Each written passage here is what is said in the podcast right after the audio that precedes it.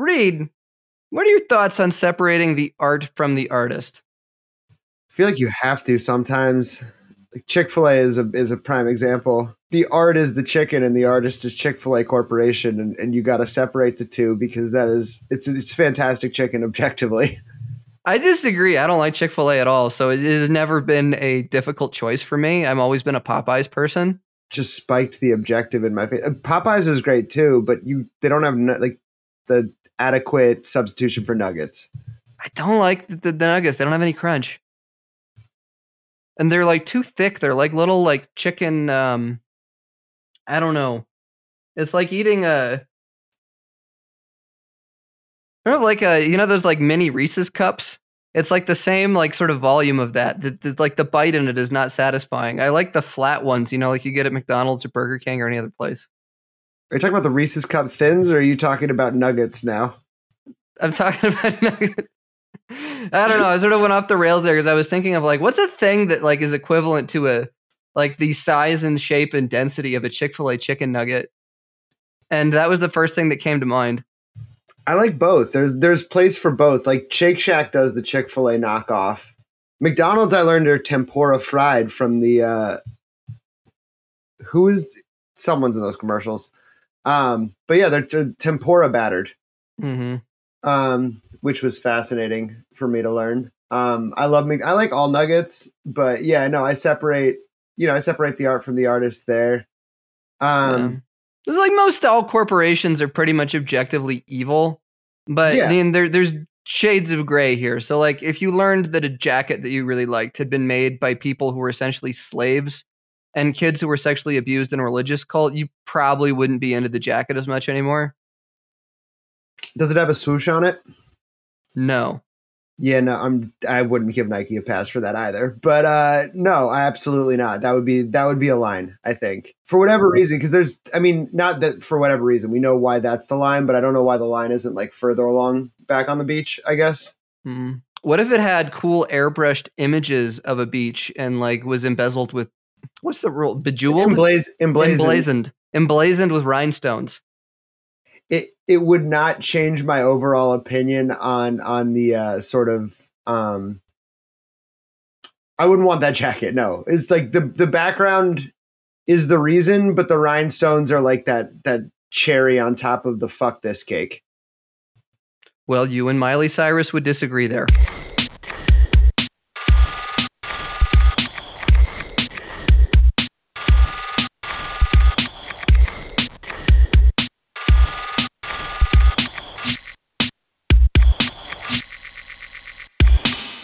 Welcome to Heddels Blowout. My name is David, I'm Reed. and today we're talking about the middle part of a Venn diagram that includes denim jackets, cults, and true crime. Will some podcasting network just give us some money now, please? We're talking about Tony Alamo. And yes, that is spelled like Alamo, as in remember the, but it's pronounced like Alamo. Uh, regardless, he was about as despicable a human being as they come. From the late 60s onwards, he ran a religious cult that separated families, forced people to work without pay, beat and sexually abused children, tried to summon people from the dead. And he made some pretty cool rhinestone denim jackets. These jackets were extremely popular. You could see them on the backs of everyone from Mr. T, Sonny Bono, Michael Jackson, Burt Reynolds, and Dolly Parton. So today we're going inside the Tony Alamo of Nashville fashion label and inside the Tony Alamo Ministries cult as we dig up this denim crime story. Just look and you will find it loves the only price you pay. So, like most cult stories, this one starts in California in the 1960s. It's really fertile cult ground. Mhm. There were a lot of them then. That uh, I, I guess it was the warmth and maybe the free love that uh, every, people just sort of uh, flocked to it. Are those two classic cult ingredients? Warmth and free love. I mean, if they were, I would probably be a little bit more into cults, or I'd, I'd be a little bit more open minded, especially because it hasn't been above freezing in like two weeks in Denver. But uh, Tony Alamo was not born in California. He was born Bernie Lazar Hoffman in Joplin, Missouri in 1934. Oh, and he moved to LA in the early 60s, hoping to become a pop star and a music promoter. It didn't pan out completely. He talked a very big game as he claimed that he was the promoter for the Beatles when they came to America, which is something that you could do at a party before smartphones existed and people could call you out on that. This is an awful human being, but I do respect that he shot his shot when you could shoot your shot. He he had a lot of hustle. That he talked his way into uh, marrying a similarly ambitious actress and singer, Edith Opal Horn. Couple great, you know, three barrel names here and the two got married in 1966. But in getting married, they rebranded themselves as Tony and Susan Alamo, and they hung up the traditional avenues of fame that they were pursuing and instead became street evangelists and founded the Alamo Christian Foundation. Do you think they had like serious debate over how to pronounce Alamo? I don't know. That, that that might be a thing of like we're gonna be Tony and Susan like Alamo, and then they had you know the, the like Justin Timberlake's like social network moment of like, it would be cool. Alamo. Alamo. They were pretty successful as street evangelists because, sort of like how L. Ron Hubbard used his skills as a failed sci fi writer to ensnare people into his cult, the Alamos used their skills as failed musicians and performers. That they would uh, cruise Hollywood Boulevard looking for recently arrived young people, you know, looking for warmth and free love uh, and people living on the street and offer them a free meal and a sermon at their church in Agua Dulce, which was about an hour north of LA. And once people got there, they were greeted with country music and the Alamos brand of fiery Pentecostalism. So the ideology behind the Alamo Ministries was basically like the apocalypse was coming and they were the only ones that could get you into heaven. They also claimed that miracles exist and that the only uh, only via intense punishment could your soul be cleansed enough to enter the kingdom of God. The second part is very Scientology. What the the punishment part? Yeah. Well, it's about to get even more Scientology because you know, part of the cleansing process was the only way you get into heaven was to get rid of all your worldly possessions and sign them over t- uh, to the church, including like all of the uh, profits of your labor for the rest of your life. You you had to basically enslave yourself to the church have a quote here. The church was Protestant and Pentecostal in nature, and it was often referred to as being a part of the Jesus movement. It was also extremely anti Catholic, only accepted the King James Version of the Bible, and its measured, members adhered to a moral code which condemned and forbade the use of drugs, homosexuality, adultery, birth control, and abortion. Individuals who sought to join the church and became involved in its rehabilitation process took a vow of poverty and agreed to turn all of their money and property over to the church. In return, their own needs would be met and their children re- would receive basic education through high school. Classic cult stuff. What is the king like? I'm curious. I'm not a Bible. Not a biblical scholar. Yeah, not a theologian. What is the what's the significance of the King James Bible here? Latch on to that. That's the one detail that, that sticks out there, huh? the no, I mean, it, it just was like it's like they only accepted the King James ber- version, and I was just like, I don't know. It seems like if it's stemming from that version of the Bible, then uh, mm-hmm. seems important, you know. Afterwards, it's like that's the preceding detail for the adhered to a moral code which condemned and forbade. Yeah, big um, LeBron fans. The vow of poverty is uh you know both sucks and I feel like is kind of a cop out for the success of the religion. You know mm, how so? it's just like you can never be like, well, I'm not happy. This religion isn't working. It's like you took a vow to be miserable. This religion is working. Yeah. You know, it's like it's like if you were ever like when you were a kid, you know, you you'd be like, if I make this shot, something would happen, but no one would ever be like, if I miss this shot, you have to do something for me because you could just drop the ball on the ground. Mm. The beatings will continue until morale improves, kind of thing of just like, you know, it, it, lowering expectations significantly. Yeah, that's exactly. It feels like they've just got like you know bargain basement expectations where it's like, look, you're going to be poor and miserable here, and that but is that's good. That's how you get to heaven. If yeah, that's if positive. you feel that it's working. Yeah, you know, I just it feels like it's pretty easy to live up to. Mm-hmm. Just like anytime someone's happy, take whatever was they were happy about away from them, and it's working. Yeah, I guess it was a decent enough sell because by the mid 70s they had several thousand followers and a weekly country music evangelism show on television, which, you know, that clip at the top of the show was uh, from one of those episodes. But uh, the fact that they got much bigger led to a greater profile and increased scrutiny from the California authorities. And in 1976, the Alamos moved the entire ministry, including a few hundred of their followers, back east to Arkansas in a town called Georgia Ridge. And in Georgia Ridge, they had a compound that sprawled several hundred acres and were secluded from outsiders. And they started doing a lot of the uh, real shitty shit here that they they began a big anti-abortion campaign where they promised pregnant women free room and board if they had their baby and then moved onto the compound, uh, which created an entire generation of children that grew up on the compound and had no concept of the outside world. Again, you know, classic cult stuff. They're sort of following the the playbook.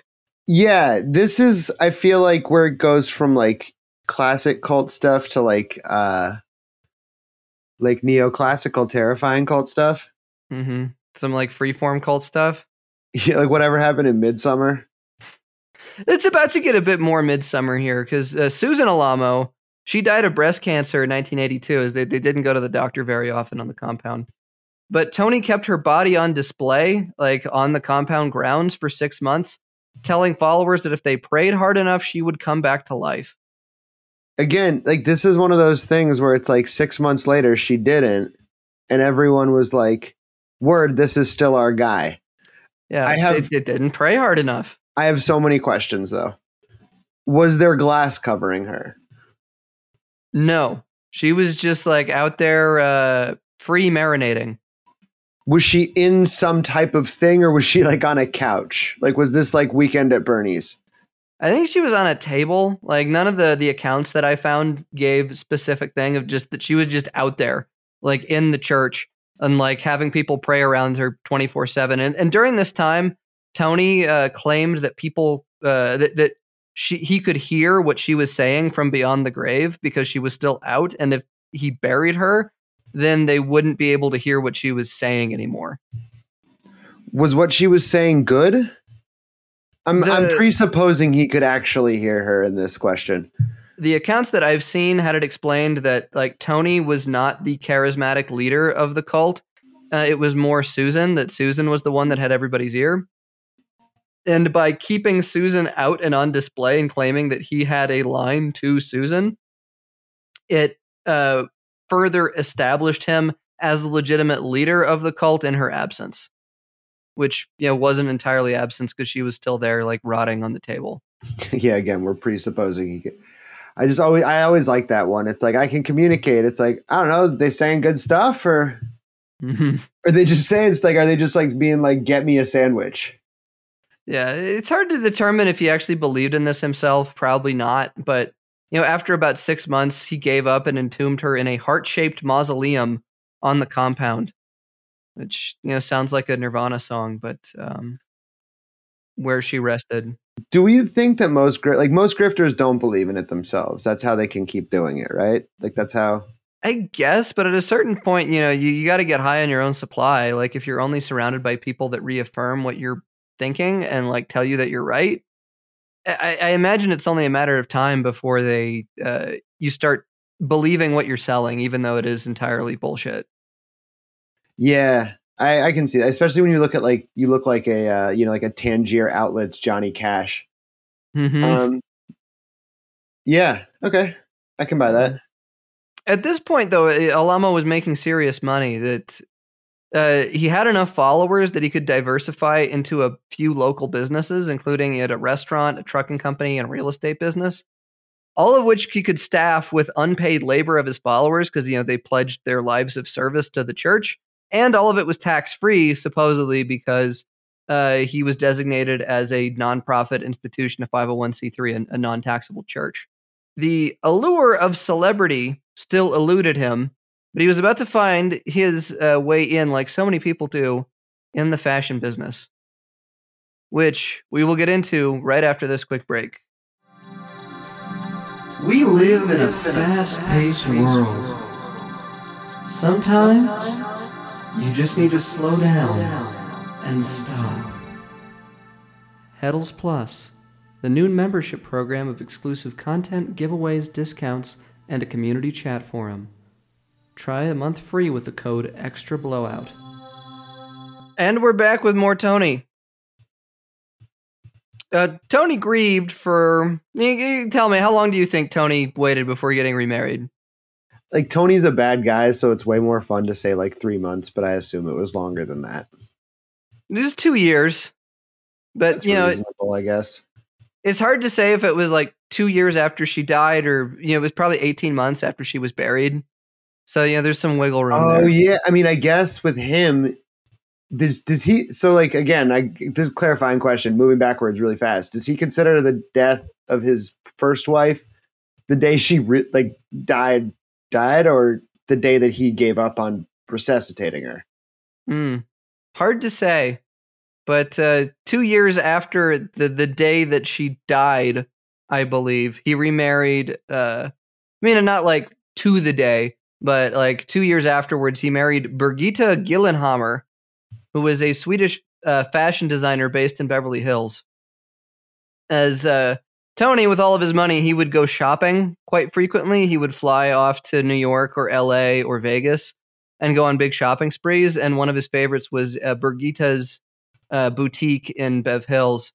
And in marrying her, this is where they went real righteous gemstones with it. That he too wanted to live the fashion high life, and he opened up a country western store in Nashville with the flashiest of cowboy clothing for sale. You know, like snakeskin boots, giant gold belt buckles, that kind of stuff.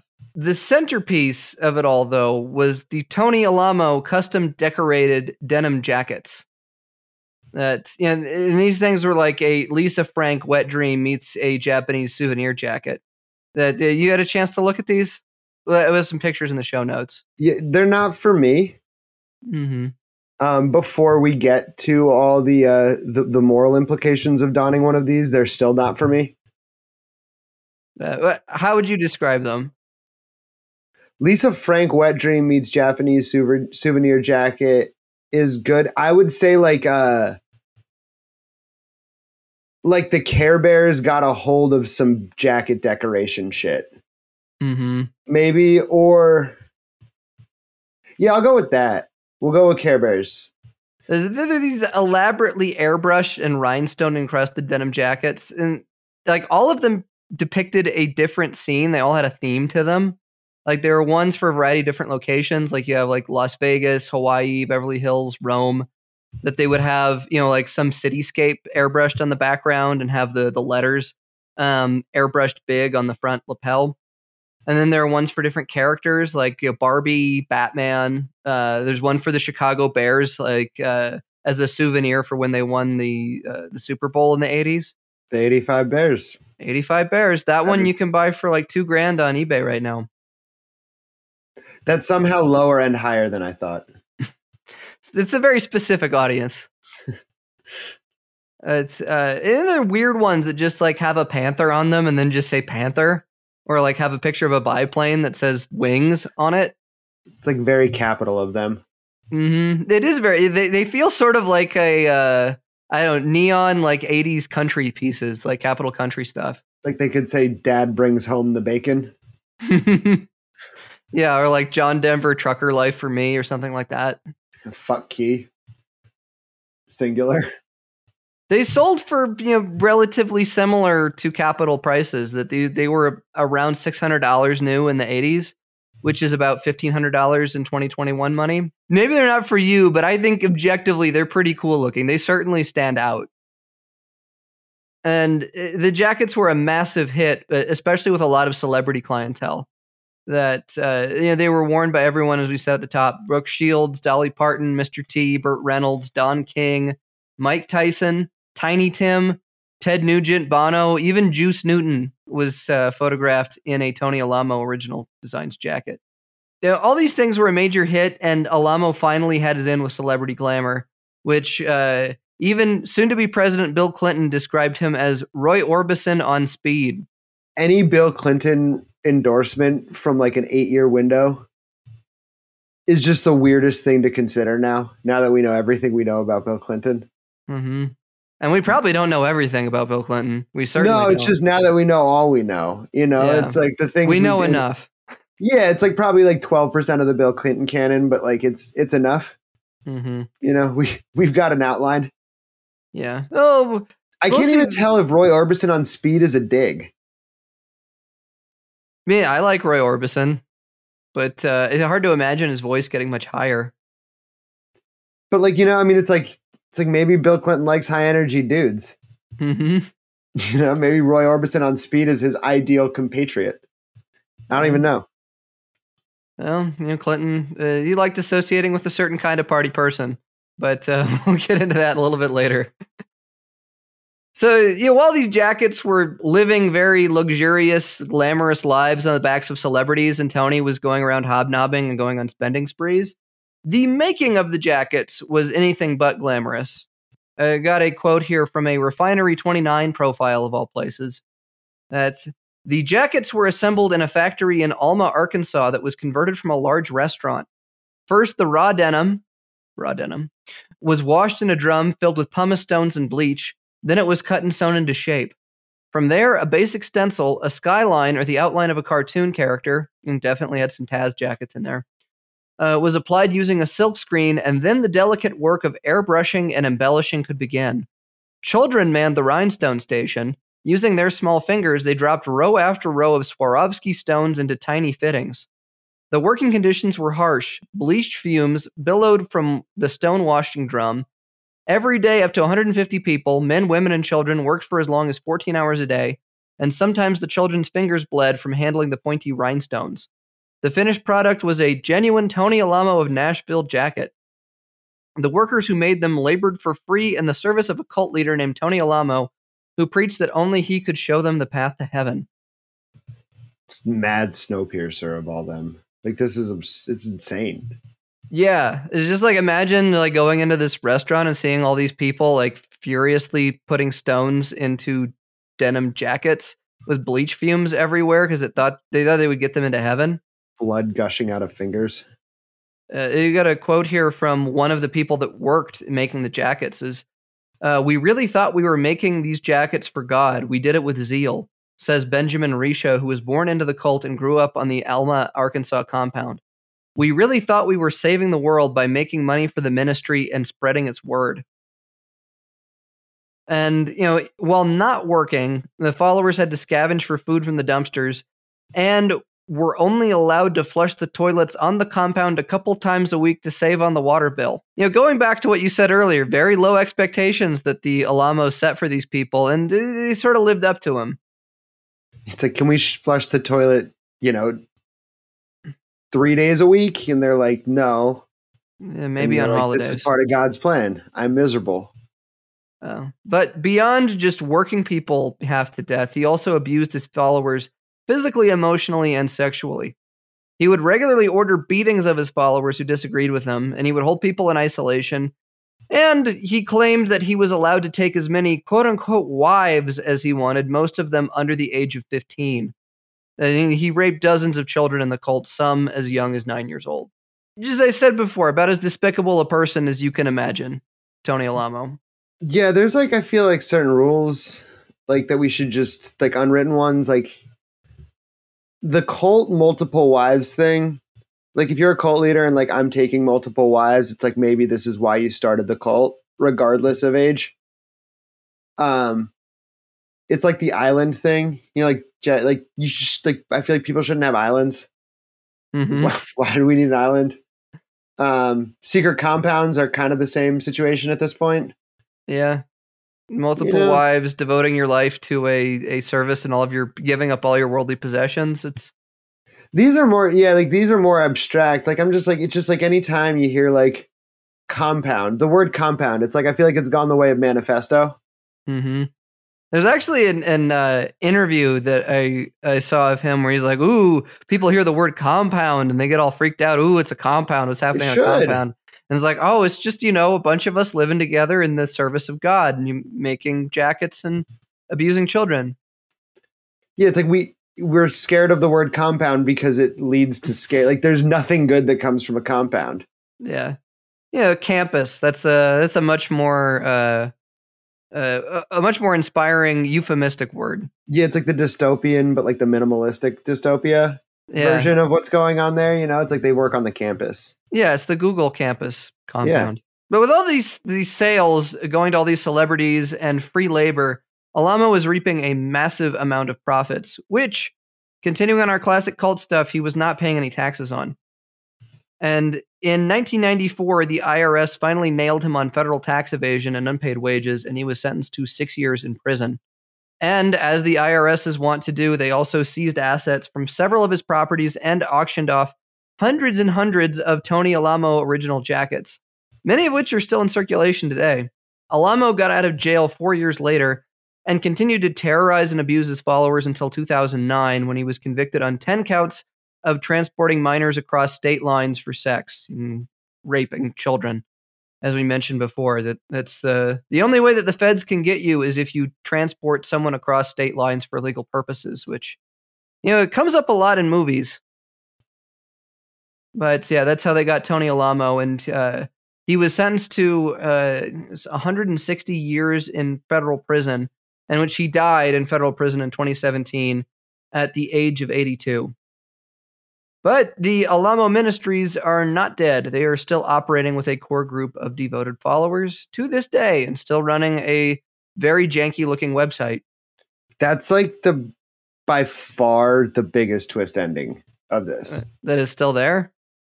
Yeah, I mean it's I mean I guess like no one reads, you know, so it's like it is what it is, but like what are they still thinking is going to happen? The wife didn't come back, the dude's in jail or was in jail and died. Hmm.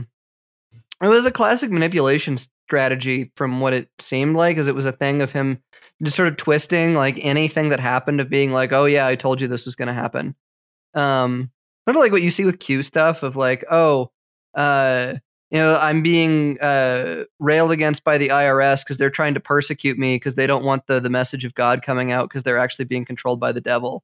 And like, oh, that's what's happening right now is they're trying to pin all this child abuse on me because they're also being controlled by the devil and they're not going to be like uh, allowed to go into heaven. It's just you know, the, in anything fantastical like this that has miracles tied up in it, that you can sort of make any uh, series of events fit into your narrative. Yeah, if they're ambiguous enough, like if your narrative has a has a weak enough thesis, but people still latch onto it. Yeah, you can, you can really. I mean, I guess, and then and then the further along and the more time people invest in it, the more like emotional equity. But I think that's the thing that's so surprising about it still existing to me is that like you figure most of the folks with emotional equity are no longer I mean like those jackets that are in circulation, like the 85 bears are 3 years older than me. Mm-hmm. 35, 36 years old at this point. You know? There's all the stories of the people that were abused that are out in the world mm-hmm. and someone's like, I don't know, I've looked at all the other religions. This one's for me. Yeah. Well, I think a lot of it is also the kids that were born into it and don't know anything else, and they're still stuck there. Are they still in Arkansas? I mean, like I like I, like I said, I feel terrible for like, but it's just like it is so befuddling that like, like the feds came and got these people, right? Well, they got Tony, and they didn't get everybody else. It's like, what they didn't they shut it do? down. Now, they seized some of the property in Arkansas, but they also had churches operating in Miami, in LA, and New York, and Chicago, and a bunch of other places. Someone needs to go in with a camera, figure out what's going on with this.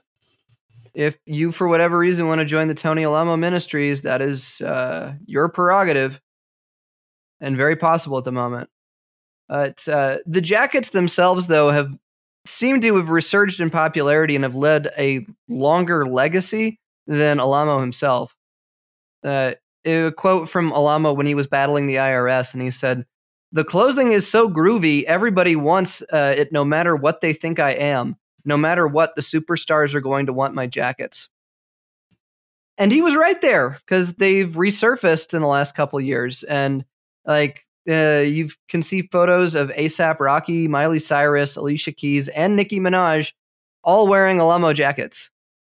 Do they know? Like, is this comment? You, do we think that they're just like, I don't care? And I imagine if you're that level of celebrity, like people are putting clothing on and off of you all day, every day, and you don't really know what you're wearing. They're for sure stylist buys, but like, I'm just like wondering, like, someone's like, cool jacket, what's the deal with it? And like, it's like, oh, it was made by child slaves that were sexually abused in a or like restaurant basement in Arkansas. right? Like once someone asks you for the very first time about your mad flashy statement piece, I feel like, ah, man, this one's out of rotation.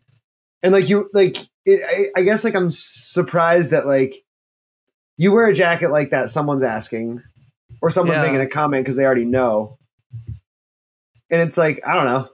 To me, it's a little surprising that folks are just like, yeah, this jacket is so cool that I don't care. Or I guess so groovy.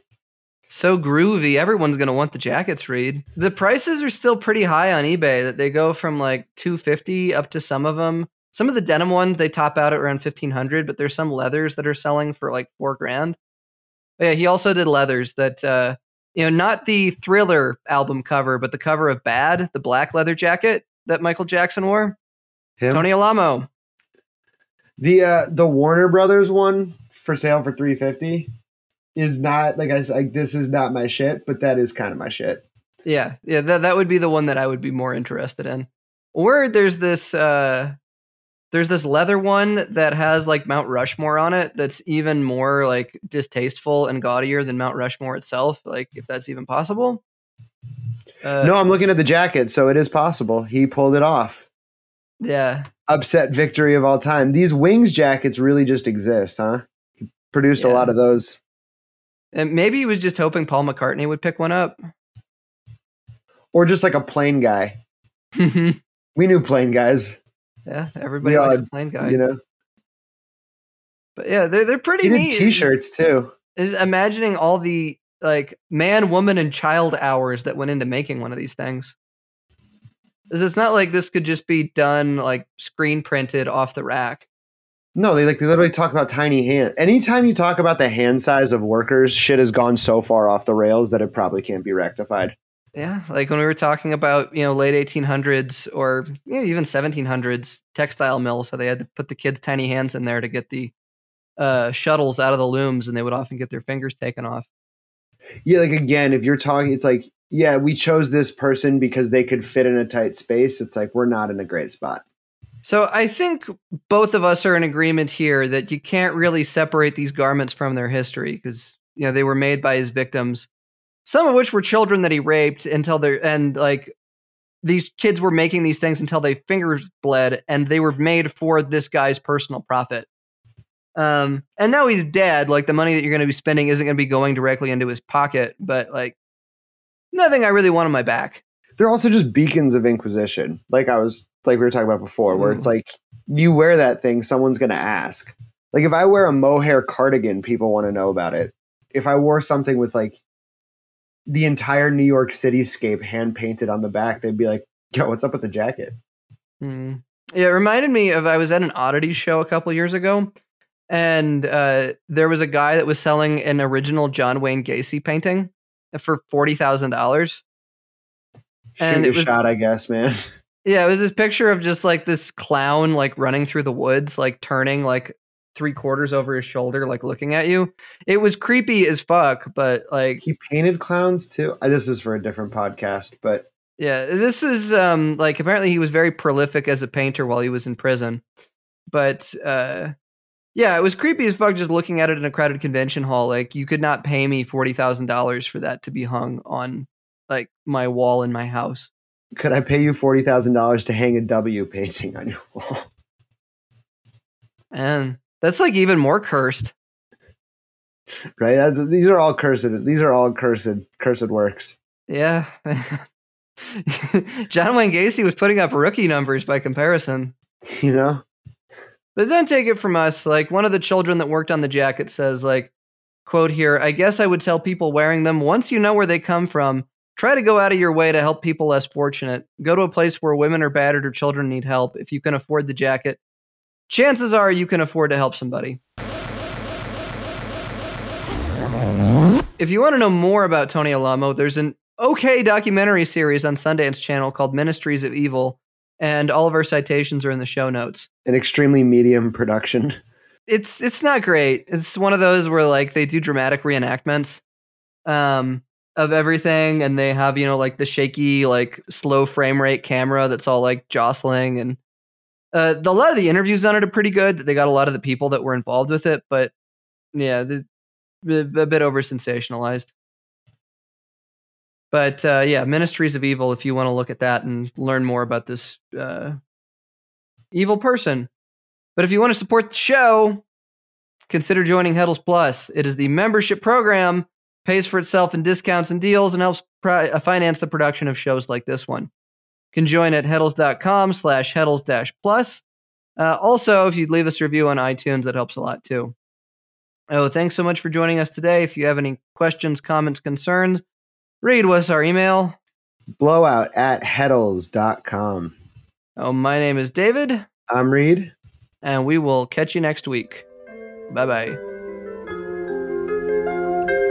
The days we let slip by forever never will return like robins in the springtime when a day has come and gone. It is then a part of eternity and time. The days we let slip by